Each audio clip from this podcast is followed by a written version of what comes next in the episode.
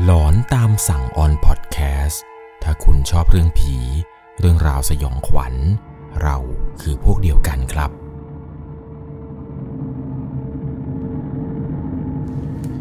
สวัสดีครับทุกๆคนครับ ขอต้อนรับเข้าสู่ช่วงหลอนตามสั่ง อยู่กับผมครับ 1 1 LC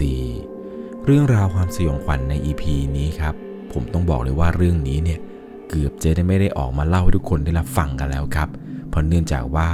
เจ้าของเรื่องราวที่ไปพบเจอเรื่องนี้มาเนี่ยเขาบอกว่าถ้าวันนั้นไม่ได้พ่อกับเพื่อนของพ่อเนี่ยครับสองคนนี้เนี่ยถ้าไม่ได้ช่วยเหลือออกมา รับรองเลยครับว่าเรื่องราวเรื่องนี้ไม่ได้ถูกนำมาเผยแพร่อย่างแน่นอน เพราะเนื่องจากว่าตัวของเขาครับ หลงเข้าไปในป่าแห่งหนึ่งในจังหวัดเชียงใหม่ ตามเสียงเรียกปริศนาเข้าไป แล้วเขาเองนี่แหละครับ ติดอยู่ในป่านั้นหลายชั่วโมงยังไงนะครับใน EP นี้ อยากให้ทุกคนได้รับฟังกันครับ แล้วเอาไปไว้สอนลูกสอนหลานอะไรกันก็ได้ เพราะเนื่องจากว่าเรื่องราวเรื่องนี้ครับ มันเกิดขึ้นกับเขาเองตอนสมัยที่เขาเนี่ยยังเด็กๆ ซึ่งเขาเองครับบอกกับผมว่าเขาเนี่ยจดจำเรื่องราวเรื่องนี้ครับมาจนถึงทุกๆวันนี้ ปัจจุบันเนี่ยเขาอายุประมาณ 20 กว่าเกือบจะ 30 แล้ว แต่เรื่องราวในวัยเด็กของเขาเนี่ยไม่มีวันลืมจริง ๆ ครับ ช่วงนั้นเนี่ย เขาเนี่ยเกือบไม่ได้รอชีวิตรอดออกมาเล่นกับเพื่อนๆ เหมือนกับเด็กคนอื่นเลย ยังไงนะครับใน EP นี้เนี่ย ก่อนจะเข้าไปชมรับฟังกัน จะต้องใช้วิจารณญาณในการรับชมรับฟังกันให้ดีๆ โดยเรื่องราวในวันนี้ครับถูกส่งมาจากผู้ฟังทางบ้านท่านหนึ่ง ผมขออนุญาตใช้นามสมมติว่าคุณพินิษนะครับ คุณพินิษเนี่ยได้เล่าให้ผมฟังถึงประสบการณ์ในวัยเด็ก ผมต้องพาทุกคนย้อนกลับไปในช่วงที่คุณพินิษนี้ เรียนอยู่ชั้นประมาณป .3 หรือป .4 นี่แหละครับจำได้ดีว่าวันนั้น เขาเนี่ยไปเที่ยวกับครอบครัวครับ โดยที่ครอบครัวเนี่ยก็จะมีคุณตา คุณพ่อ คุณแม่ แล้วก็พี่ชายเขาอีกหนึ่งคนครับ จะพากันออกเดินทางไปเที่ยวที่จังหวัดเชียงใหม่กัน จุดหมายปลายทางเนี่ยเป็นบ้านของเพื่อนพ่อครับ เพื่อนของคุณพ่อเนี่ยชื่อว่าลุงดำและบ้านของลุงดำนี้ครับ บ้านแกเนี่ยจะอยู่บนเขา เป็นหมู่บ้านแบบเป็นหมู่บ้านทางชนบทหน่อย เป็นบ้านบนดอย แล้วบ้านแกก็จะติดกับพวกป่าเป็นป่าทึบเลยแหละครับจำได้ดีว่าวันนั้นเนี่ยพ่อกับแม่เนี่ยบอกว่าจะพาไปกางเต็นท์ไปเที่ยวดอยกัน คิดไปคิดมาครับว่าพ่อเนี่ยเออมีเพื่อนที่สมัยเรียนด้วยกัน ก็คือลุงดำคนนี้เนี่ยแกเนี่ยบ้านอยู่บนเขาพอดี ก็เลยชวนครอบครัวนี่แหละครับ จะพากันไปกางเต็นท์บนดอยที่บ้านของลุงดำกัน ก็ถือโอกาสเป็นการเที่ยวหาเพื่อนไปด้วยครับ คุณพ่อเนี่ยไม่ได้เจอเพื่อนคนนี้มาหลายปีแล้ว เนื่องจากว่าเพื่อนของพ่อครับที่ชื่อว่าลุงดำนี้ เป็นเพื่อนสมัยเรียนครับซีกันมาก สมัยตอนที่พ่อหนุ่มๆพ่อวัยรุ่นเนี่ยพ่อบอกว่าพ่อชอบเป็นนอนกลางเต็นท์อยู่ที่บ้านเพื่อนเนี่ยแหละเพราะเนื่องจากว่าบรรยากาศดี มันอยู่ใกล้กับป่าคล้ายๆ กับเป็นป่าทึบบนดอยนี่แหละ บ้านของลุงดำเนี่ยก็อยู่บนดอยอยู่แล้ว แล้วเหมือนกับว่าถัดไปจากสวนหลังบ้านเขาเนี่ยมันจะเป็นป่าแบบว่าเป็นป่าต้นไม้ต้นสูงๆ ต้นใหญ่ ๆ เลย ลุงดำเนี่ยเคยเล่าให้พ่อฟังว่าสมัยเด็ก ๆ สมัยที่เขาวัยรุ่นวัยรุ่นเนี่ย เคยเข้าไปในป่ากับพ่อของเขาซึ่งเป็นนายพานเก่า เขาเนี่ยเข้าไปหาของป่ากัน ไปล่าสัตว์กันอยู่บนดอยลูกนี้นี่แหละ ซึ่งในจุดตรงนี้ครับ ผมขออนุญาตที่จะไม่บอกกันแล้วกันนะครับว่า ดอยที่ผมหมายถึงหรือภูเขาที่ผมหมายถึงนี้ มันคือดอยไหนกันแน่ เนื่องจากว่าดอยนี้ครับเป็นภูเขาค่อนข้างจะมีชื่อเสียงพอสมควร แต่ว่าบ้านของลุงดำเนี่ยไม่ได้อยู่ใกล้กับจุดที่เขาไปเที่ยวกันนะครับ จุดตรงนี้จะเป็นจุดที่ต้องเข้าไปลึกพอสมควร เป็นหมู่บ้านกลางดอยครับ คือถ้าพูดชื่อหมู่บ้านไปเนี่ย ผมก็เชื่อว่าหลาย ๆ คนเนี่ยอาจจะไม่เคยไปเที่ยวแน่นอน เพราะว่าหมู่บ้านนี้ครับ มันตั้งอยู่ไกลพอสมควร คุณพินิษเองเนี่ยก็บอกว่าตอนที่พ่อพาขับรถไปเนี่ยก็ยังงงๆเหมือนกันครับ เข้าไปตอนนั้นเนี่ยจำได้ว่า มันจะผ่าหุบเขาเข้าไป พอเข้าไปเรื่อยๆเนี่ยจะไปเจอพวกเหมือนกับเป็นถนนบนภูเขาขึ้นแล้วก็ลงซ้ายขวาเนี่ยก็จะเขาจะทำปลูกกับปลูกพวกผักปลูกอะไรกัน ขับเข้าไปเรื่อยๆเรื่อยๆเนี่ยมันจะเป็นถนนที่แบบถนนเหมือนกับเป็นถนนดินแดงถนนลูกรังอะไรประมาณอย่างนี้ จุดตรงนี้เนี่ยครับมันจะเป็นจุดอับสัญญาณมากๆ สัญญาณโทรศัพท์มือถือเนี่ยไม่ต้องพูดถึงเลยแหละครับ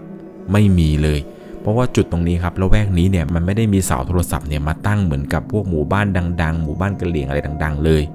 พอเข้าไปถึงที่หมู่บ้านของลุงดำนี้ครับกว่าจะขับเข้าไปได้เนี่ยก็ใช้เวลาหลายชั่วโมงพอสมควร ออกเดินทางจากบ้านไปเนี่ยกว่าจะไปถึงบ้านลุงดำกินเวลาไปเกือบครึ่งวันเลยแหละครับ ไปถึงตอนนั้นก็ประมาณ5้าโมงหกโมงเย็นแล้วพอมาถึงปุ๊บครับก็มาเจอลุงดำที่เป็นเพื่อนของพ่อนี่แหละครับ แกลงมาทักทาย ถามสารทุกสุขดิบเป็นยังไงบ้างว่าไม่ได้เจอกันนานนู่นนี่นั่น แล้วก็ถามถึงตัวเขานี่แหละครับว่าโอ้โหเจอแป๊บเดียวโตเป็นหนุ่มเลยนะ คุยกันถามสารทุกสุขดิบอะไรกันไป หลังจากนั้นครับลุงดำเนี่ยก็บอกให้เอาขนของขนสัมภาระเนี่ยขึ้นบ้านไปก่อนไปไปไปขึ้นบ้านไปก่อน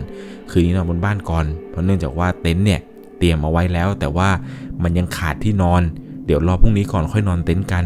คืนนี้เนี่ยนอนบนบ้านของลุงดำไปก่อน เพราะว่าถ้าเกิดนอนเต็นท์เนี่ยยังไม่สะดวกครับ ลุงดำเนี่ยคิดว่าที่บ้านของตัวเองเนี่ยจะมีที่นอนสำหรับนอนในเต็นท์แต่ปรากฏว่าแกหาเท่าไหร่แกก็หาไม่เจอครับ แกก็เลยบอกให้คนที่บ้านที่ไปด้วยกันตอนนั้นเนี่ยขึ้นมานอนในบ้านในค่ำคืนนี้ เดี๋ยวพรุ่งนี้เนี่ยค่อยว่ากัน ด้วยความที่พอมาถึงตอนประมาณ6กโมงกว่าๆนี่แหละครับ แกก็บอกว่ามาบนดอยเนี่ยมันไม่มีเครื่องทำน้ำอุ่นนะ ถ้าจะอาบน้ำเนี่ยก็ไปอาบตรงนู้นน่ะตรงห้องน้ำเอาน้ำฝนใส่ตุ่มมาไว้ให้อย่างดีเลย แกบอกว่าถ้าจะอาบก็รีบไปอาบนะ เพราะว่าเดี๋ยวตกกลางคืนมามันจะหนาว คุณตาที่มาด้วยกันเนี่ยนะครับ แกก็อายุเยอะพอสมควร แกก็เลยบอกว่างั้นถ้ามันจะหนาวมาก เดี๋ยวตาขอเป็นคนอาบก่อนคนแรกเลย เพราะเนื่องจากว่าตาเนี่ยเป็นคนขี้หนาว ส่วนตัวคุณพินิษกับพี่ชายครับ ตอนนั้นเนี่ยก็พากันเดินเล่นชมบรรยากาศรอบๆ ในขณะที่กำลังรอคุณตาอาบน้ำอยู่นี้ บ้านของเพื่อนพ่อเนี่ยก็จะเป็นบ้านไม่ได้ใหญ่อะไรมากมายหรอกครับ ก็จะเป็นบ้านไม้ธรรมดา พออยู่กันได้ครับ ไม่ได้หรูหราเพอเลอเพอร์เฟกมีทีวีดูอะไรเหมือนกับบ้านในเมืองหรอกครับ แต่เป็นบ้านที่ค่อนข้างที่จะมีอากาศที่ดี ข้างบ้านเนี่ยมีลำธารหลังบ้านไปเนี่ยครับมันจะเป็นป่าแบบป่าทึบมากๆ นั่นก็คือเป็นป่าที่ลุงดำเนี่ยเคยเล่าให้พ่อฟังครับว่า ตอนเด็กๆเนี่ยแกเคยเข้าไปล่าสัตว์ป่าเข้าไปล่าของป่าอะไรตอนนั้น ในระหว่างที่กำลังเดินเล่นอยู่กับพี่ชายนี่แหละครับ บวกกับว่ารอคุณตาอาบน้ำเสร็จด้วย ตอนนั้นเนี่ยพ่อกับแม่แล้วก็ลุงดำนี่แหละครับเขาก็พากันทำกับข้าวกับปลากินกันอยู่แถวหลังบ้านนี้ เพราะเนื่องจากว่ารถที่มาตอนนั้นเนี่ยครับพากันไปจอดอยู่ตรงหน้าบ้านทำให้ไม่มีพื้นที่ครับก็เลยต้องมาทำกับข้าวอยู่ตรงหลังบ้านแทน ด้วยความที่ว่าตอนนั้นเนี่ยเดินเล่นอยู่กับพี่ชาย แล้วก็เห็นว่าบรรยากาศรอบๆข้างเนี่ยมันก็ยังไม่ได้มืดอะไรมากมาย ตอนนั้นก็เลยบอกกับพี่ครับว่า พี่ เราไปเดินเล่นดูตรงป่าที่ลุงดำเคยเล่าให้ฟังกันไหม ที่ว่าตรงนั้นมันจะเป็นป่าทึบๆอะไรนั่นน่ะ พี่ชายนี่แหละครับ ก็บอกว่าไม่เอาไม่เอาไม่เอาบ้าแล้วหกโมงกว่าแล้วโพเพป่านี้จะเข้าไปทำไมไม่ต้องเข้าไปหรอก ตอนนั้นนี่นะครับด้วยความที่ว่าคุณพินิษเนี่ย แกจะเป็นคนหัวดื้อนิดๆครับ แกก็บอกว่า เออ ไม่เป็นไรไม่เป็นไรงั้นไปเดินเล่นคนเดียวก็ได้ แกก็เดินปลีกตัวออกจากพี่ชายไปครับ พี่เนี่ยก็เดินกลับเข้าไปหาพ่อกับแม่ที่อยู่หลังบ้าน ที่เขากำลังทำกับข้าวกัน ส่วนตัวคุณพีทเองนี่แหละครับ ก็เดินไปเรื่อยครับ คว้ากิ่งไม้ได้แกก็หยิบกิ่งไม้เนี่ยเดินเขี่ยนู่นเขี่ยนี่ไป เดินไปเรื่อยๆเรื่อยๆครับ แต่ว่าเดินไปตอนนั้นก็คือไม่ได้ไกลอะไรมากมายนะครับ ก็อยู่ใกล้ๆละแวกแถวๆนั้นนั่นแหละ ในระหว่างที่กำลังเดินเขี่ยกิ่งไม้อะไรไปเรื่อยนี่แหละครับ ปรากฏว่าเขาเนี่ยได้ยินเสียงเรียกครับ เป็นเสียงเรียกที่ดังมาจากในป่า เสียงนี้เนี่ยพอฟังดูแล้ว มันคือเสียงของคุณพ่อเขาครับ พ่อเนี่ยตะโกนเรียกว่า เดียว เดียว มาหาพ่อหน่อยลูก พ่ออยู่ในนี้ พ่ออยู่ในนี้ มาช่วยพ่อหน่อย มาช่วยพ่อหน่อยด้วยความที่ว่าคุณพินิษเองนี่แหละครับ แกเนี่ยชื่อเล่นว่าชื่อเดียว แกก็ต้องรีบตะโกนกลับไปครับว่าพ่อ พ่ออยู่ในนั้นหรอพ่ออะครับครับครับเดี๋ยวเดี๋ยวเดี๋ยวผมเข้าไป ตอนนั้นได้บอกตามตรงครับว่าเขาเนี่ยลังเลมาก ว่าจะวิ่งไปชวนพี่เข้ามาด้วย แต่ก็กลัวว่าถ้าเกิดเดินกลับไปเนี่ย แล้วถ้าเกิดว่าพี่มันไม่มาด้วยเนี่ย เดี๋ยวพ่อจะรอนาน อีกอย่างหนึ่งคือ พ่อเนี่ยเป็นคนที่โมโหร้ายครับ เวลาที่อยู่บ้านเนี่ย พ่อเรียกปุ๊บแล้วเขายังไม่ไปหาเนี่ย เหมือนกับเวลาไปหาช้าอะไรอย่างนี้ พ่อเนี่ยจะดุเขามากครับ ว่าทำไมมาช้าจังพ่อเนี่ยต้องทำไม่นู่นนี่อะไรอยู่นี่นู่นนั่นอะไรไป ด้วยความที่ว่าตอนนั้นครับเขาเนี่ยก็เด็กด้วยอะไรด้วยไม่รู้เรื่องไม่รู้ตาสีตาสาอะไร กลัวอย่างเดียวคือกลัวพ่อจะดุครับ ว่าทำไมไม่รีบเข้ามา ตอนนั้นได้ตัดสินใจครับวิ่งเข้าไป วิ่งแบบวิ่งไปแล้วก็หยุดเดิน วิ่งไปแล้วก็หยุดเดินนี่แหละครับตามเสียงเรียก เสียงนี้ก็ยังคงเรียกอยู่ครับว่าเดี๋ยวมาหาพ่อหน่อยลูกพ่ออยู่นี่พ่ออยู่นี่มาหน่อยมาหน่อยเขาก็วิ่งไปครับ แล้วก็เรียกว่าครับ พ่อพ่อพ่อผมกำลังไปครับพ่อ พ่ออยู่ไหน พ่ออยู่ไหน ก็วิ่งไปเรื่อยๆเรื่อยๆครับตอนนั้นเนี่ยวิ่งเข้าไปมันก็เริ่มมืด เริ่มมืดเรื่อยๆเรื่อยๆจนเกือบจะมองอะไรไม่เห็นแล้ว เพราะว่ายิ่งเข้าไปลึกเรื่อย ๆ ครับ แสงสว่างจากพระอาทิตย์เนี่ย ตอนนั้นมันก็ใกล้จะตกดินแล้ว เป็นเวลาโพเพ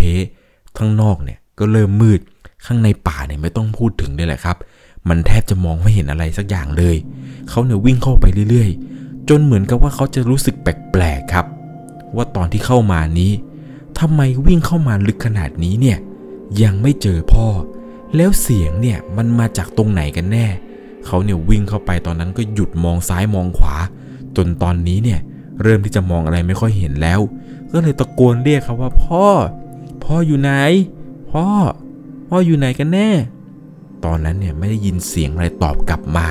เหมือนเขาถูกปล่อยทิ้งอยู่กลางป่าคนเดียว เด็กผู้ชายคนหนึ่งครับ ลองนิดดูนะครับว่า ยืนอยู่ในป่าลกๆ ป่าทึบๆ ไฟก็ไม่มี ไม่มีอะไรที่เป็นส่องแสงสว่างเลยสักนิดครับ เขาเนี่ยอยู่ท่ามกลางป่าที่มืด แล้วก็น่ากลัว มองไปทางไหนเนี่ยก็กลัวไปหมดครับ ก็เลยตะโกนเรียกครับพ่อพ่ออยู่ไหน แม่ แม่ พี่ ตาตาลุงทำอยู่ไหนกันอยู่ไหนกัน ตะโกนไปเนี่ยแกก็เริ่มร้องไห้ไปครับ เสียงเนี่ยเริ่มสั่นๆ เนื่องจากว่าตอนนั้นเนี่ยเริ่มกลัวครับ แต่ไม่ได้ว่ากลัวผีหรือกลัวอะไรหรอกครับ กลัวอย่างเดียวคือ กลัวความมืด เพราะว่ามองไปรอบข้างเนี่ย ไม่เห็นแสงสว่างอะไรเลยครับ มีแต่ต้นไม้แล้วก็พวกหญ้าเนี่ยนะครับ ขึ้นรกเต็มไปหมด มองไปทางไหนเนี่ยก็ไม่เห็นอะไรเลย ในระหว่างที่กำลังยืนอยู่นี่แหละครับ มองซ้ายมองขวาอยู่นี้ ปรากฏว่าเขาได้ยินเหมือนกับจะเป็นเสียงเรียกของใครบางคน พูดขึ้นมาจากด้านหลังของเขาว่า มึงออกไปไม่ได้หรอก กูจะเอามึงไปอยู่ด้วย มึงออกไปไม่ได้หรอก กูจะเอามึงไปอยู่ด้วย เสียงนี้ครับมันวนไปวนมาทำเอาเขาเนี่ยหันไปมองตามที่มาของเสียงที่ได้ยิน แต่ปรากฏว่าก็ไม่ได้เจอ หรือเห็นใครเลยนะครับ ที่ยืนส่งเสียงอะไรออกมาจากตรงนั้น คราวนี้ครับเขาเนี่ยเริ่มอยู่ไม่สุขแล้วด้วยความกลัวด้วย เลยตัดสินใจครับ หันหลัง แล้วก็รีบวิ่งกลับออกมาจากทางที่เขาเนี่ยเดินเข้ามา แต่เหมือนกับว่ายิ่งเดินออกไปหรือวิ่งวิ่งไปเท่าไหร่เนี่ย ทางที่เข้ามานี่แหละครับ เหมือนกับว่า เขาเนี่ยเหมือนกับจะวนรอบอยู่ที่ที่เดิม ทั้งทั้งที่วิ่งเป็นเส้นตรงแท้ๆ แต่ความรู้สึกตอนนี้เนี่ยมันไม่ใช่เลย เหมือนเขากำลังพยายาม วิ่งวนอยู่กับที่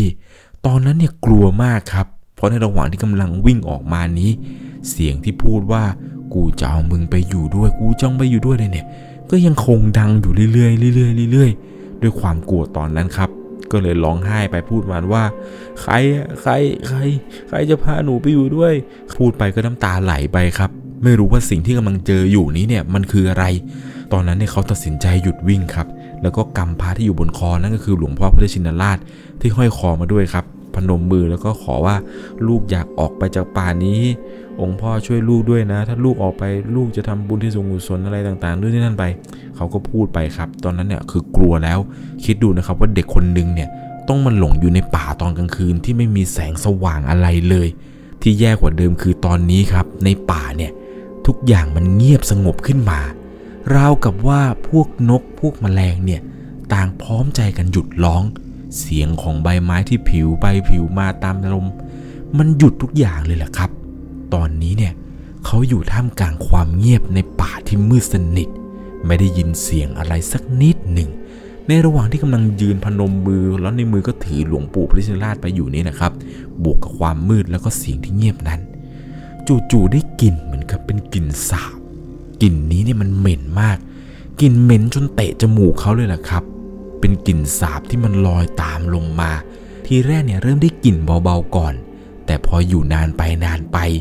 กลิ่นสาบนี้ครับ มันเริ่มชัดขึ้นเรื่อยๆเรื่อยๆ ตอนนั้นเนี่ยไม่ได้กลัวผีหรือพวกกลัวพวกวิญญาณอะไรเลย กลัวอย่างเดียวคือกลัวสัตว์นี่แหละครับ มันจะมาทำร้าย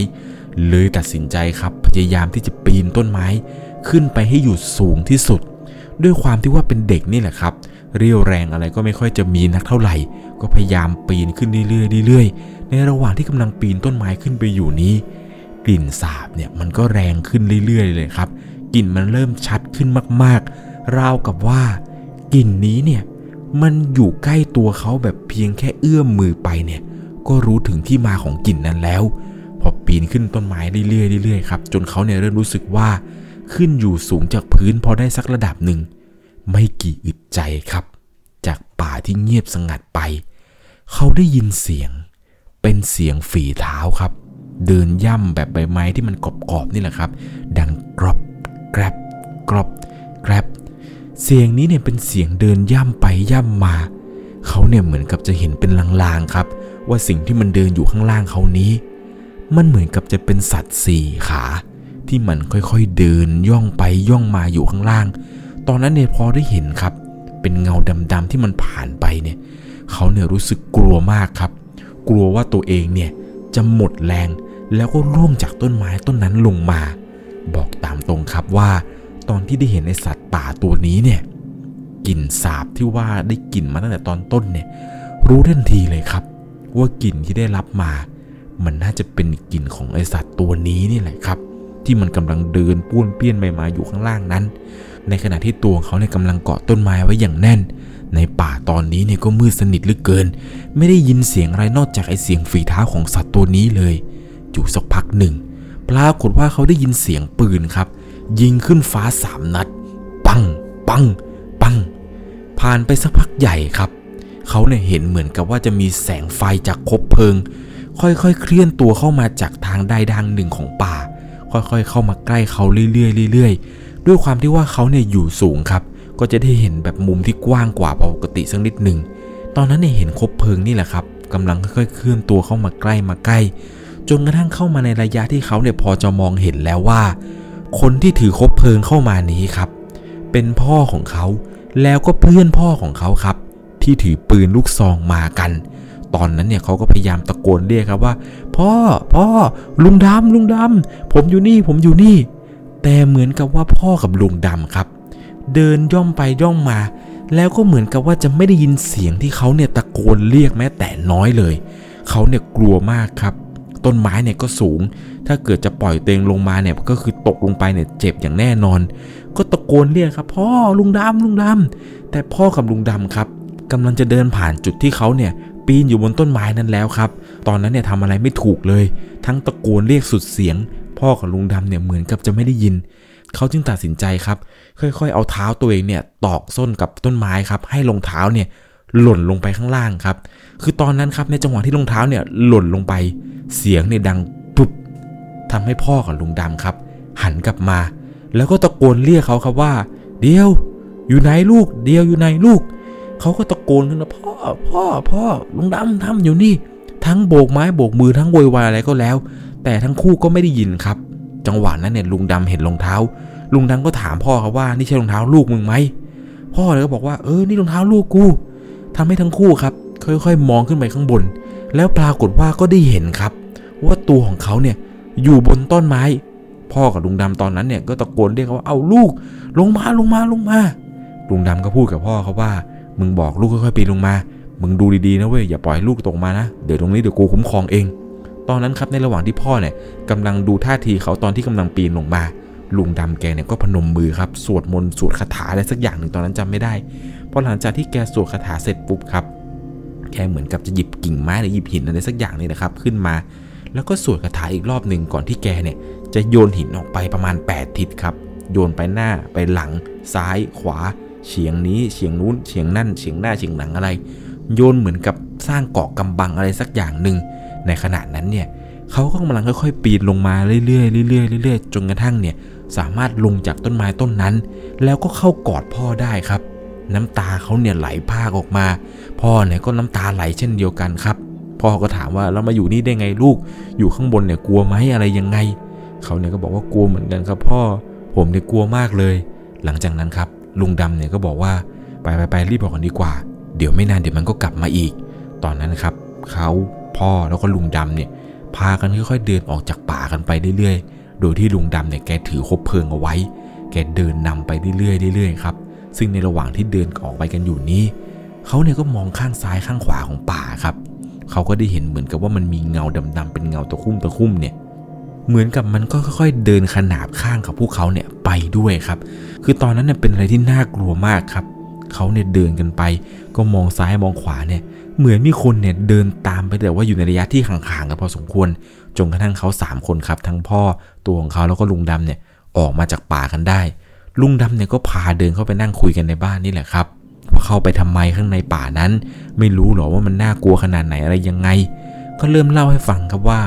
ก็หนูอะได้ยินเสียงพ่อเรียกมาจากในป่า ก็เลยเดินเข้าไป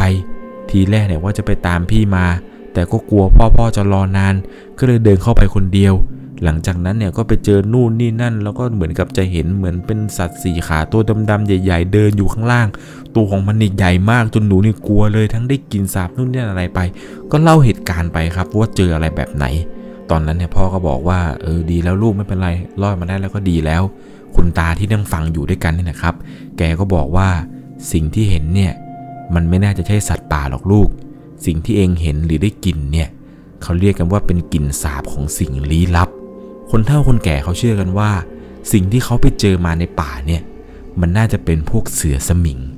เสือสมิงพวกนี้เนี่ยมันน่ากลัวครับ มันสามารถที่จะแปลงกายเป็นใคร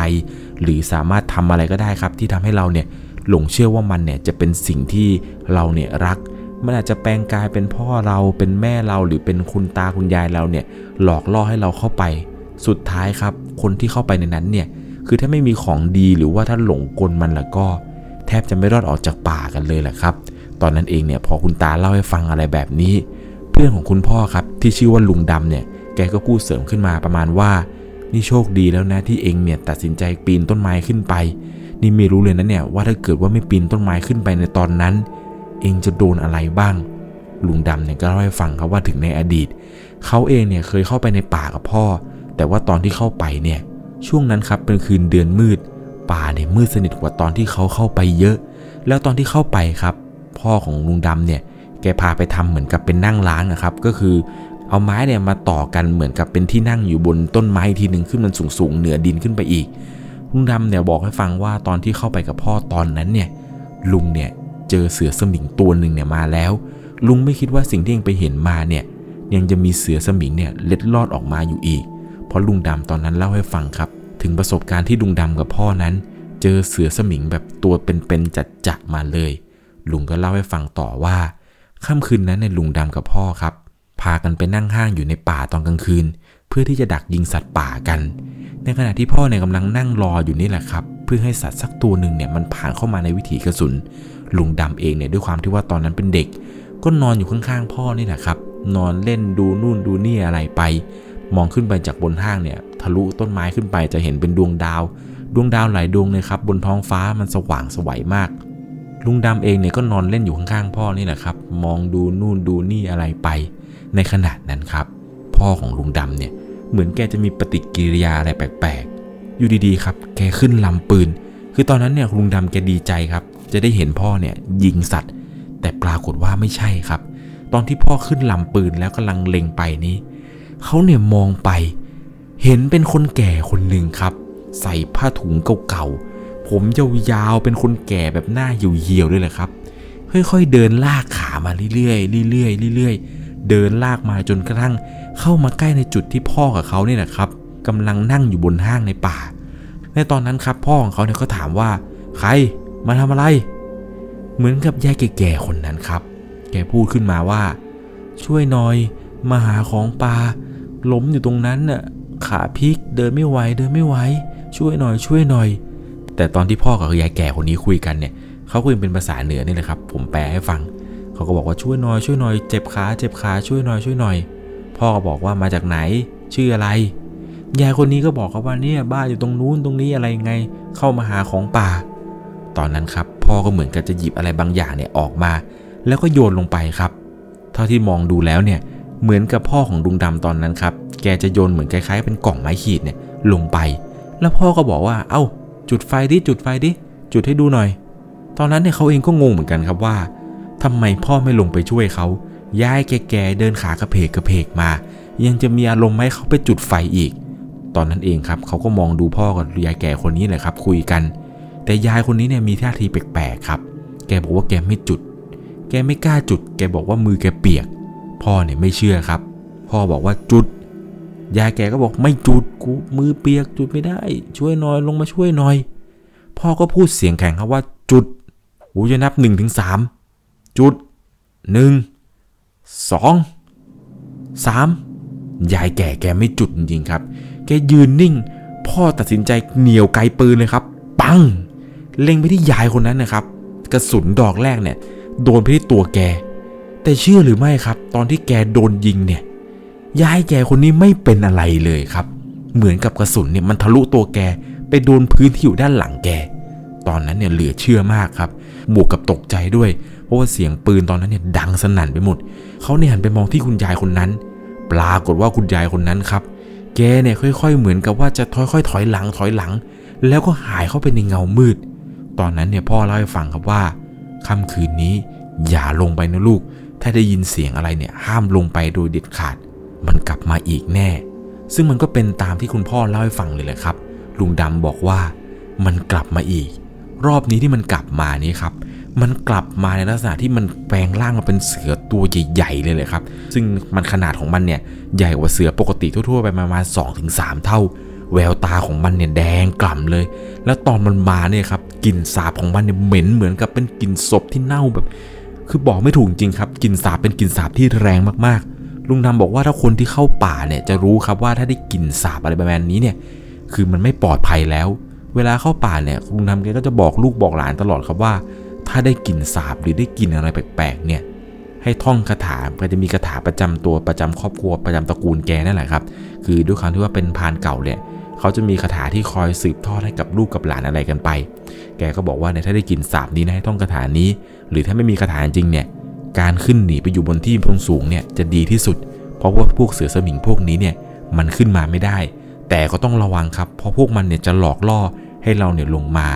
นี่ก็เป็นหนึ่งประสบการณ์ครับที่ผู้ฟังทางบ้านท่านนี้เนี่ยเขาได้ไปพบเจอมาตอนที่ไปอยู่ที่บ้านของเพื่อนของพ่อ ต้องบอกเลยครับว่า ถ้าในวันนั้นเนี่ยไม่ตัดสินใจปีนขึ้นต้นไม้แล้วก็เขาเนี่ยไม่รู้เลยครับ ว่าจะรอดกลับมาเล่าเรื่องราวเรื่องนี้ให้กับทุกคนได้รับฟังอย่างไร เนื่องจากว่า มันเป็นประสบการณ์ที่น่ากลัวมากๆครับ กับสิ่งที่เขาเจอ ทุกๆวันนี้เนี่ยยังจดจำบรรยากาศของป่าในวันนั้นได้แบบไม่มีวันลืมเลยแหละครับ เพราะมันทั้งมืด ทั้งน่ากลัว ทั้งเงียบ บอกตามตรงครับ เรื่องเกี่ยวกับพวกในป่าเนี่ยของจริงครับ ยิ่งเสือสมิงเนี่ยทางภาคเหนือหรือทางภาคอีสานเนี่ยผมไม่แน่ใจว่ามีไหมครับ แต่ว่าทางภาคเหนือเนี่ยพวกเสือสมิงเนี่ยคือจะระบาดหนักมากครับ เสือสมิงเนี่ยบางคนเขาก็จะเล่ากันประมาณว่ามันคือสัตว์ของ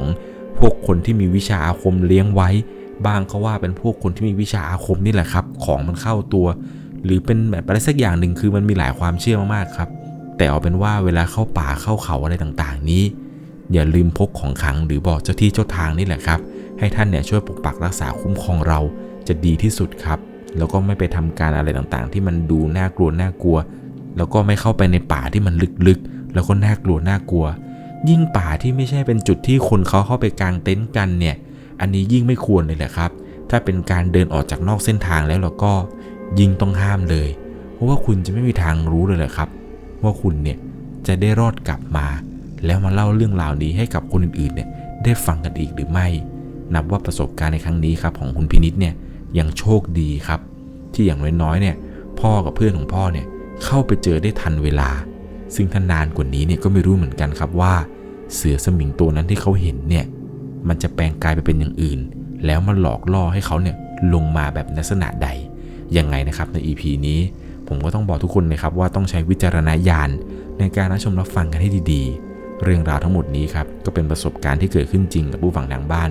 แม้ว่าจะไม่มีผีออกมาเป็นตัวตัวๆนะครับ แต่ก็อยากจะฝากไว้เป็นอุทาหรณ์สอนใจครับ ของคนที่ชอบเข้าไปในป่า ว่าถ้าเกิดเจออะไรแปลกๆหรือได้กลิ่นสาบอะไรแปลกๆแล้วก็ หาที่ปลอดภัย เหนือพื้นดินขึ้นไปเนี่ยยิ่งดี ยังไงนะครับก่อนจากไปในค่ำคืนนี้ ถ้าคุณชอบเรื่องผี เรื่องราวสยองขวัญ เราคือพวกเดียวกัน ใครที่มีลูกมีหลานแล้วนะครับ ฝากบอกด้วยนะครับว่า ตกเย็นแล้วเนี่ยอย่าเข้าไปวิ่งเล่นในป่าในเขากัน เพราะบางทีแล้ว ลูกของคุณ หลานของคุณ หรือตัวคุณเอง